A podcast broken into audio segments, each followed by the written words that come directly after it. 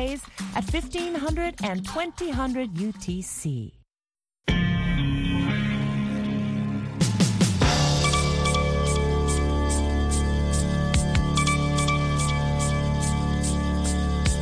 Hii ni idhaa ya Kiswahili ya Sauti Amerika, moja kwa moja kutoka Washington DC, ikiwa sasa ni saa tatu za usiku, saa za Afrika Mashariki. Zifuatazo ni habari za dunia na msomaji wako ni mimi Harrison Kamau.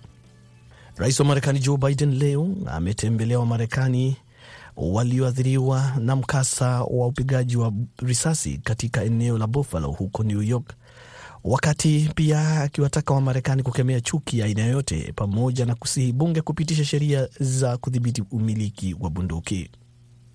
Biden na mkewe wametembelea eneo la kumbukumbu na pia kukutana na familia za waathirika, maafisa wa usalama, waokozi pamoja na viongozi wa kieneo. Peyton Gendron ambaye ni mwanamume wa kizungu mwenye umri wa miaka 18 aliua watu kumi kwa kuwapiga risasi huku wengine watatu wakiachwa na majeraha walipokuwa kwenye duka moja la vyakula kwenye kitongoji cha Buffalo chenye wakazi wengi weusi. 11 kati ya waliopigwa risasi walikuwa ni watu weusi. Idara ya upelelezi ya FBI inaendelea kuchunguza tukio hilo, wakati pia ikipitia makala yenye kurasa 180 iliyoandikwa na Gendron ikisemekana kuwa na maneno yenye chuki dhidi ya watu wasio wazungu pamoja na wasio wa Kikristo. Gendron sasa hivi amezuiliwa na polisi baada ya kujiwasilisha na kujisalimisha muda mfupi baada ya kutekeleza mauaji hayo. Wanajeshi wa Ukraine leo wameendelea kuondoa wapiganaji wake waliobaki kwenye kiwanda cha chuma cha Azovstal mjini Mariupol, ambapo mashambulizi ya mabomu ya Rasia kwa kipindi cha miezi mitatu yameharibu kabisa mji huo. Maafisa wa Ukraine wamesema kwamba zaidi ya wapiganaji 260 wameokolewa Jumatatu. Naibu waziri wa ulinzi wa Ukraine Anna Mailer amesema kwamba wapiganaji 53 waliokuwa wamejeruhiwa vibaya wamepelekwa kwenye hospitali iliyoko Novoazovsk, mji ulioko mashariki mwa Mariupol. Mji huu unasemekana kuwa chini ya udhibiti wa vikosi vya Rasia pamoja na wanaotaka kujitenga na wanaoungwa mkono na Rasia. Maila amesema kwamba juhudi zinafanywa ili kuokoa wapiganaji waliobaki kwenye kiwanda hicho kilichoko Mariupol, ambako ni ngome ya mwisho ya mapambano. Vikosi vya Ukraine pia vimesema Jumatatu kwamba vimevisukuma nyuma kabisa vikosi vya Rasia kwenye eneo la Kharkiv wakati wa mapambano, hatua ambayo inawezesha kufika kwenye mpaka wa Rasia. Unaendelea kusikiliza idhaa ya Kiswahili ya Sauti ya Amerika kutoka hapa Washington DC kupitia 107.5 FM Nairobi, Kenya. Mahakama nchini Afrika Kusini imeahirisha kwa muda kesi dhidi ya aliyekuwa rais wa Afrika Kusini Jacob Zuma ya ufisadi unaohusu ununuzi wa silaha. Hatua hiyo imechukuliwa huku mawakili wa Zuma wakitaka mwendesha mashtaka mkuu katika kesi hiyo kuondolewa. Zuma ambaye aliondolewa madarakani mwaka 2018 baada ya kuwa madarakani kwa muda wa miaka tisa amedai kwamba kesi dhidi yake imechochewa kisiasa. Zuma amekanusha madai ya utakatishaji wa fedha, ufisadi kuhusiana na kashfa ya ununuzi wa silaha za kiasi cha dola bilioni mbili miaka ya 90 wakati alipokuwa makamu wa rais wa Afrika Kusini. Zuma amedai kwamba mwendesha mashtaka mkuu Billy Dowan ana mapendeleo katika kesi hiyo na kutaka aondolewe, lakini mahakama kuu imekataa ombi lake.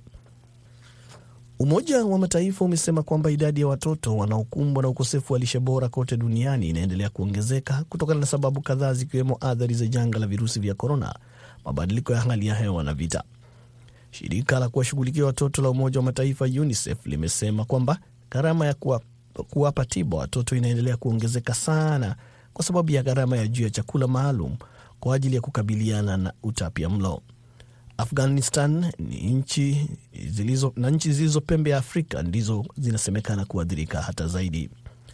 Nchini Afghanistan, zaidi ya watoto milioni moja wanatarajiwa kuugua utapia mlo, ikiwa ni mara mbili ya idadi ya mwaka wa 2018.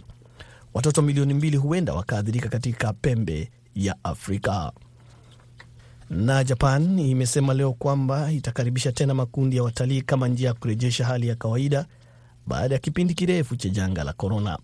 Idara ya utalii ya Japan imesema kwamba makundi madogo ya watalii kutoka Australia, Singapore, Thailand na Marekani yatakubaliwa kuingia nchini humo baadaye mwezi huu. Hizo zilikuwa habari za dunia kutoka Washington DC. Jina langu Harrison Kamau, napomkaribisha mwenzangu BMJ Muridhi ili kukuletea kipindi cha Kwa Undani.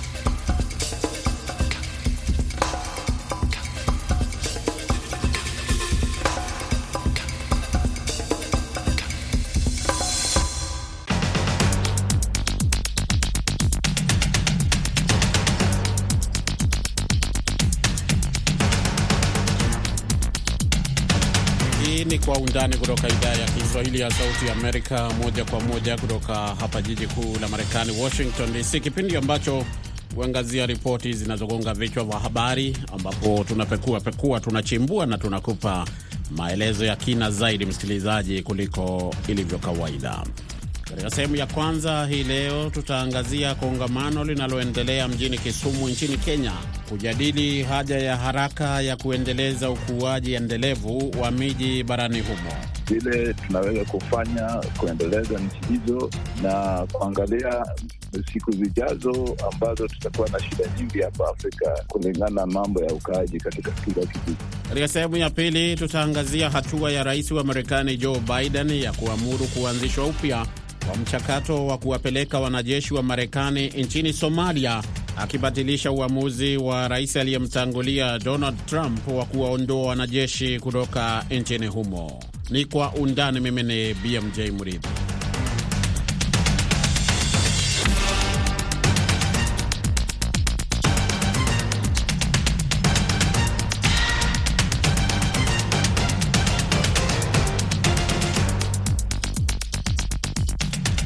Nam, jimbo la Kisumu nchini Kenya leo ni mwenyeji wa mkutano wa tisa wa kilele wa marais na viongozi wengine wa serikali kote barani ya Afrika, mkutano ambao utaendelea kwa siku kadhaa kuanzia leo, na ambapo wote wanajadili haja ya haraka ya kuendeleza ukuaji endelevu wa miji barani humo. Rais wa nchi hiyo Uhuru Kenyatta amefungua rasmi mkutano huo ambao ulitarajiwa pia kuhudhuriwa na takriban marais watano wa nchi za bara hilo pamoja na marais wastaafu wanaotoka barani humo na vilevile vile viongozi wengine wa serikali na wajasiriamali na mashirika ya kimataifa. Kuliangalia hili kwa kina, msikilizaji, mchambuzi wetu wa maswala ya kimataifa, siasa za kimataifa, hususan katika eneo la Afrika Mashariki na Kati, Dr Martin Olo. Naona tayari yuko kwenye laini ya simu. E, lakini kabla sijaenda kwa Martin Olo, kwanza tusikilize ripoti hii ambayo ilitayarishwa mapema leo na mwenzangu Kennedy Wandera akiwa Nairobi. Kwa siku tano mfululizo kuanzia Jumanne wiki hii, jimbo la Kisumu ni mwenyeji wa mkutano huo unaowaleta pamoja zaidi ya wajumbe elfu kumi wakiwemo marais wa nchi za bara la Afrika, wajasiriamali, mashirika ya kimataifa, mawaziri, mamea, viongozi wa serikali za mitaa barani Afrika, jumuiya za kiuchumi za kikanda na washirika wa maendeleo kujadili, kufafanua na kupitisha ramani ya utekelezaji wa ajenda ya mwaka 2030 ya Umoja wa Mataifa na ajenda ya mwaka 2063 ya Umoja wa Afrika katika muktadha wa kuboresha na kuendeleza uchumi wa miji barani.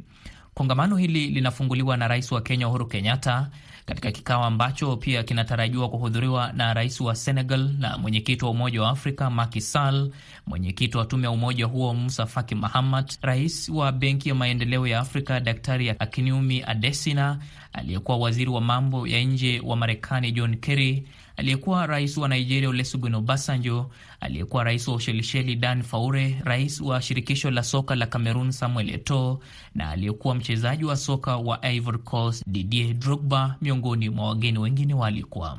Mkutano wa kilele wa Free ndio mkutano mkubwa zaidi wa kidemokrasia unaoandaliwa barani Afrika na ni jukwaa kuu la mazungumzo kuhusu ugatuzi wa madaraka na utawala wa ndani unaofanyika kila baada ya miaka mitatu na kuwaleta pamoja mawaziri wa Afrika, mamea, viongozi wa kisiasa, wakuu serikalini, serikali za mitaa na mikoa, asasi za kiraia, wawakilishi wa raia wa Afrika wanaoishi ughaibuni, washirika wa uchumi, wataalamu, watafiti na wasomi, taasisi za kifedha na washirika wa maendeleo. Gavana wa jimbo la Kisumu kunakoandaliwa mkutano huu Profesa Nyang' Nyong'o ameieleza VOA kuwa jimbo hilo limepata nafasi nadra kuonyesha mafanikio ya ugatuzi na jinsi mfumo huo wa kugatua rasilimali na madaraka unaweza kuboresha Afrika. Ndiyo, tunataka ku market Kisumu eh, iwe kama pahali pa kuwa na, na, na, ruhusa, palikuwa na matalii na wale ambao wanaotaka kuweka rasilimali katika mji kama Kisumu, ili sisi tuta, tutakuwa na na uzuri ya maendeleo, na we, wale ambao wataweka rasilimali hapa pia wanaweza kufanya biashara sawasawa. Aidha, ameeleza kuwa jukwaa hili litatumika kama njia ya kubadilishana maarifa, kutambua mianya katika ukuaji wa uchumi na kuhimiza mwelekeo wa maendeleo endelevu ya watu wa bara la Afrika. Kuzungumze mambo ya maendeleo, mambo ya shida katika miji, vile tunaweza kufanya kuendeleza nchi hizo na kuangalia siku zijazo ambazo tutakuwa na shida nyingi hapa Afrika kulingana na mambo ya ukaaji katika kila kijiji. Kilele cha mkutano huu ni kufanyika kwa maonyesho ya kimataifa ya miji na mamlaka za mitaa barani Afrika. Maonyesho haya yatatoa kwa taasisi, waendeshaji uchumi, wasomi na watafiti pamoja na mashirika ya kiraia fursa ya kuonyesha uzoefu wao, ujuzi, mbinu na bidhaa, kukidhi mahitaji katika suala la msaada wa serikali za mitaa na utekelezaji wa majukumu yao. Mikutano ya Free Cities imekuwa ikifanyika kila baada ya miaka mitatu tangu mwaka wa 1998 wakati mkutano wa kwanza ulipofanyika Abidjan, Ivory Coast. Miji mingine iliyoandaa mkutano huo ni pamoja na Johannesburg, Afrika Kusini, Dakar, Senegal na Marakesh, Moroko, mara mbili. Kennedy Wandera, Sauti ya Amerika, Nairobi. Basi msikilizaji, kama nilivyokuahidi, baada ya maelezo hayo, tunaungana sasa na Dr. Martin Olo. Huyu ni mchambuzi wa masuala mbalimbali, ako nchini Kenya, ikiwa ni pamoja na siasa za kikanda. Uh, uh, uh, Dr. Olo, kwanza tupe tu kwa tathmini yako umuhimu wa mkutano huu ambao uh, nasikia unahudhuriwa na viongozi wa nchi na serikali wasiopungua saba.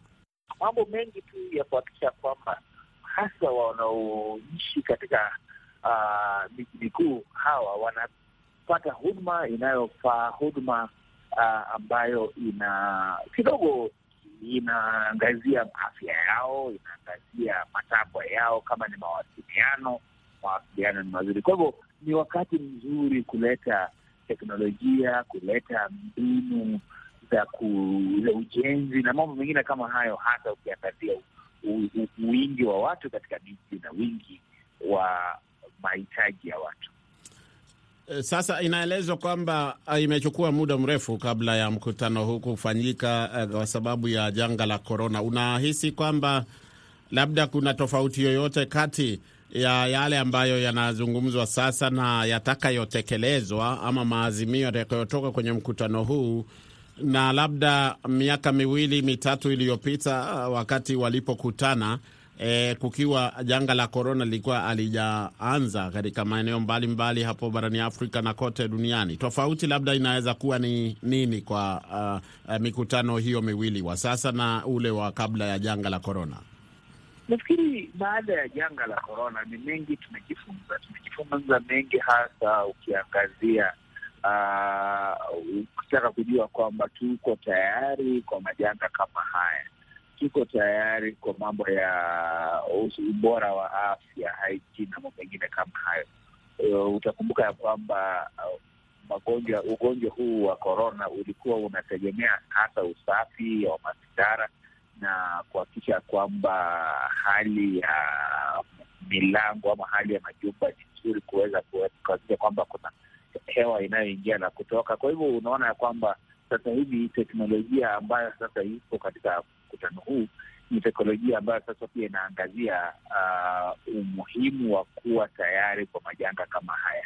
Kumbuka kwamba miji mingi ililazimika ifungwe, watu wengi walilazimika wakae majumbani kwa sababu mawasiliano ama usafiri wa kutoka kwa majumba kwenda mjini um, haukuwa mzuri. Watu, serikali zikapunguza hata uh, uh, nambari ya abiria katika katika magari. Kwa hivyo kulikuwa na mfano mkubwa baada ya ya korona kwamba kuna mambo ambayo yanaweza kwenda kwenda vibaya, yanaweza. Kabla ya hapo mambo yalikuwa ni ya kawaida na mikutano ilikuwa inafanyika kwa njia ya kawaida. Sasa hivi inafanyika na kidogo hali ya kujitahadhari na hali ya kuchunga afya. Mwisho kabisa, kwenda mbele, nini ambacho unakiona uh, kwamba kitakuwa uh, kinatoa manufaa kutoka kwa uh, makongamano kama haya wakati ambapo yanafanyika kama unavyojua Dr. Olo, eh, kipindi kigumu tu kwa wengi wanaoishi katika miji eh, sio tu hapo Kenya, lakini miji yote hasa hapo eneo la Afrika Mashariki. E, tumekuwa tukiripoti vile gharama ya maisha imepanda ku, uh, wengine wakilaumu mapigano yanaendelea kati ya Russia na Ukraine, wengine wakilaumu janga hilo tulilolizungumzia la korona ambalo kwa sasa linaonekana linapunguza makali yake. E, lakini kwenda mbele, nini ambacho unaona tutarajie e, katika kuimarisha hali hiyo kupitia labda makongamano kama haya? E, nini tija ambayo inaweza tokana nayo ambayo inaweza kuleta afueni kwa hali ya gharama ya maisha kwa ujumla eneo hilo kwa kifupi?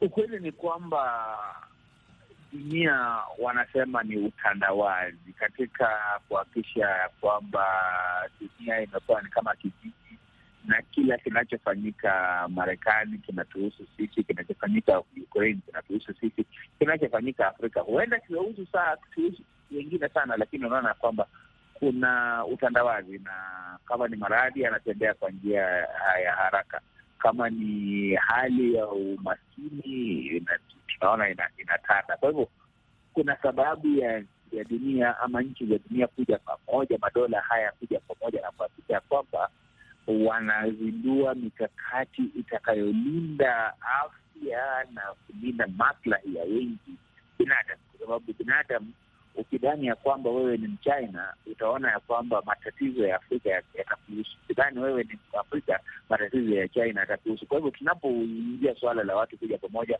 suala la miji kuweza kuangaziwa kama ni mahali ambapo wengi wanaishi, kwa sababu urbanization, yaani kule kuhakikisha kwamba watu wanatoka katika sehemu za za, za, za, za, za watu wachache wanakuja katika sehemu za watu wengi, ndio mtindo ulioko. Kwa hivyo kuna haja ya kuhakikisha ya kwamba mijengo hali ya afya na hali ya uchumi inanawiri kwa njia ambayo kwayo inaweza kuwasaidia wanaohusika kuhakikisha ya kwamba wanaishi maisha ambayo ni mazuri. Kwa kweli, hali ya uchumi imezorota kidogo. Korona ilichangia pakubwa kufunga masoko, kufunga biashara, eh, kuzuia usafirishaji. Kumbuka ya kwamba sasa kama eh, eh, kampuni kama za ndege watu hawako wanasafiri sasa hivi, hata kusafiri wakijarajia mahali palipo, watu wamepoteza ajira, hoteli zimefungwa kwa mfano, mm -hmm. hata Hilton hapa Nairobi imefunga. Kwa hivyo utaona kwamba kumekuwa na madhara makubwa. Kwa hivyo kuna sababu ya nchi zote kuja pamoja kutafuta kwa ujumla ni jinsi gani wanaweza kukuza uchumi na kuweza kujilinda kutokana na majanga na madhara ya kama hayo ya korona na mengine kama hayo. Shukran sana Dr. Martin Olo kwa kuzungumza na Sauti Amerika. Haya, nakushukuru pia kwa kunitafuta na kuweza kuni Dr. Martin Olo, msikilizaji, anatukamilishia sehemu ya kwanza ya kipindi Kwa Undani, lakini usibanduke, utarejea punde si punde na sehemu ya pili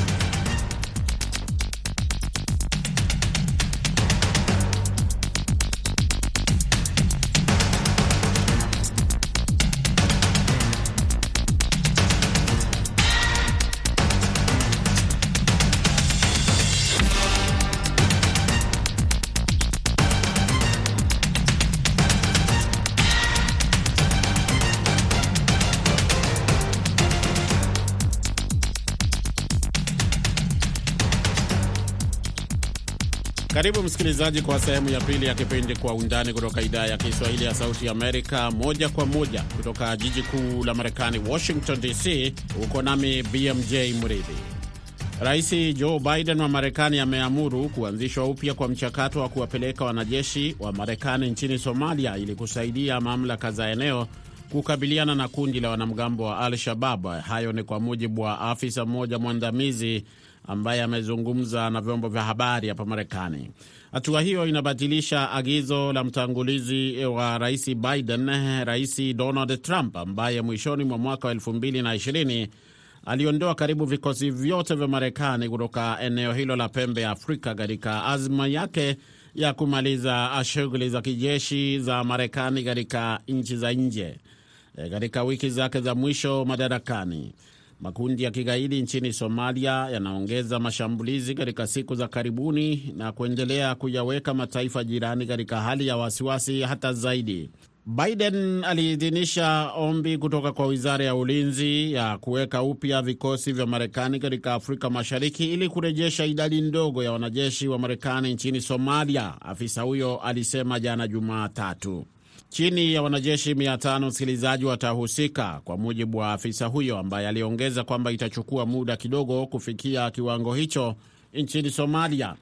Idadi hiyo hata hivyo ni ndogo kuliko ile ya awali ya wanajeshi 750 wa Marekani waliokaa nchini humo kwa miaka mingi wakiendesha operesheni dhidi ya Al-Shabab, lakini wakaondolewa chini ya utawala wa Trump na kurudishwa katika nchi jirani kama vile Kenya na Jibuti hapo mwaka 2020. Kabla ya kuondoka madarakani, Trump aliamuru kujiondoa kabisa ama kuiondoa Marekani kabisa huko Somalia, na ilikuwa ni kinyume na ushauri wa uongozi wa juu wa jeshi la Marekani, kwa mujibu wa afisa huyo aliyezungumza na vyombo vya habari.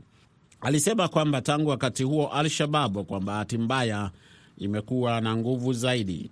Afisa huyo pia alisema kwamba uamuzi wa Biden unahusiana zaidi na usalama wa vikosi vya Marekani kuliko uchaguzi uliotokea ama uliofanyika siku ya Jumapili wa rais mpya wa Somalia ambaye ni Hassan Sheikh Mohamud, baada ya zaidi ya mwaka mmoja wa migogoro ya kisiasa na vilevile vile mzozo ambao umesababishwa na hali ya ukame. Msikilizaji, ni kwamba viongozi wa Somalia katika miaka ya hivi karibuni wamekuwa wakiunga mkono mara kwa mara ushirikiano e, ambao wako nao ama nchi hiyo iko nao na jeshi la Marekani katika kupambana na wanamgambo wa Kiislamu wenye itikadi kali e, kwa mujibu wa afisa huyo ambaye pia ameongeza kwamba Washington inasalia na amani e, kuwa utawala mpya utaendelea kutoa ushirikiano kama huo. Na sasa tuungane moja kwa moja na mchambuzi wetu wa masuala ya siasa za kimataifa Profesa David Monda yuko hapa hapa Marekani, anajiunga nasi kutoka mjini New York, jimbo la New York. Profesa Monda, tumesikia maelezo hayo, lakini kwa tathmini yako, unaona kwa nini hasa Rais Joe Biden anachukua hatua hii? Rais Biden anajaribu kuhakikisha kwamba maslahi uh, ya Marekani eh, kwenye pembe la Afrika zinatiliwa maanani uh, na pia ni kwamba anajaribu kuhakikishia washirika wa Marekani sana sana mataifa kama Ethiopia na Kenya, Uganda, wale wamechangia wanajeshi kwa AMISOM ya kwamba Marekani ipo pale na itasaidia kuleta amani uh, kwenye taifa la, uh, la, la Somalia. Sawa sawa kabisa. Na sasa inaelezwa kwamba anafanya hivi baada ya rais aliyemtangulia kuwaondoa wanajeshi wa Marekani kutoka kule. Unaona kama hatua hiyo ya rais Donald Trump wakati huo ilikuwa na athari zipi katika uh, kuimarisha au kupunguza nguvu za kundi hili la Al Shababu, ingawa kama tunavyosikia sasa utawala wa Biden unasema imeongezeka nguvu, uh, kundi hilo limepata nguvu zaidi.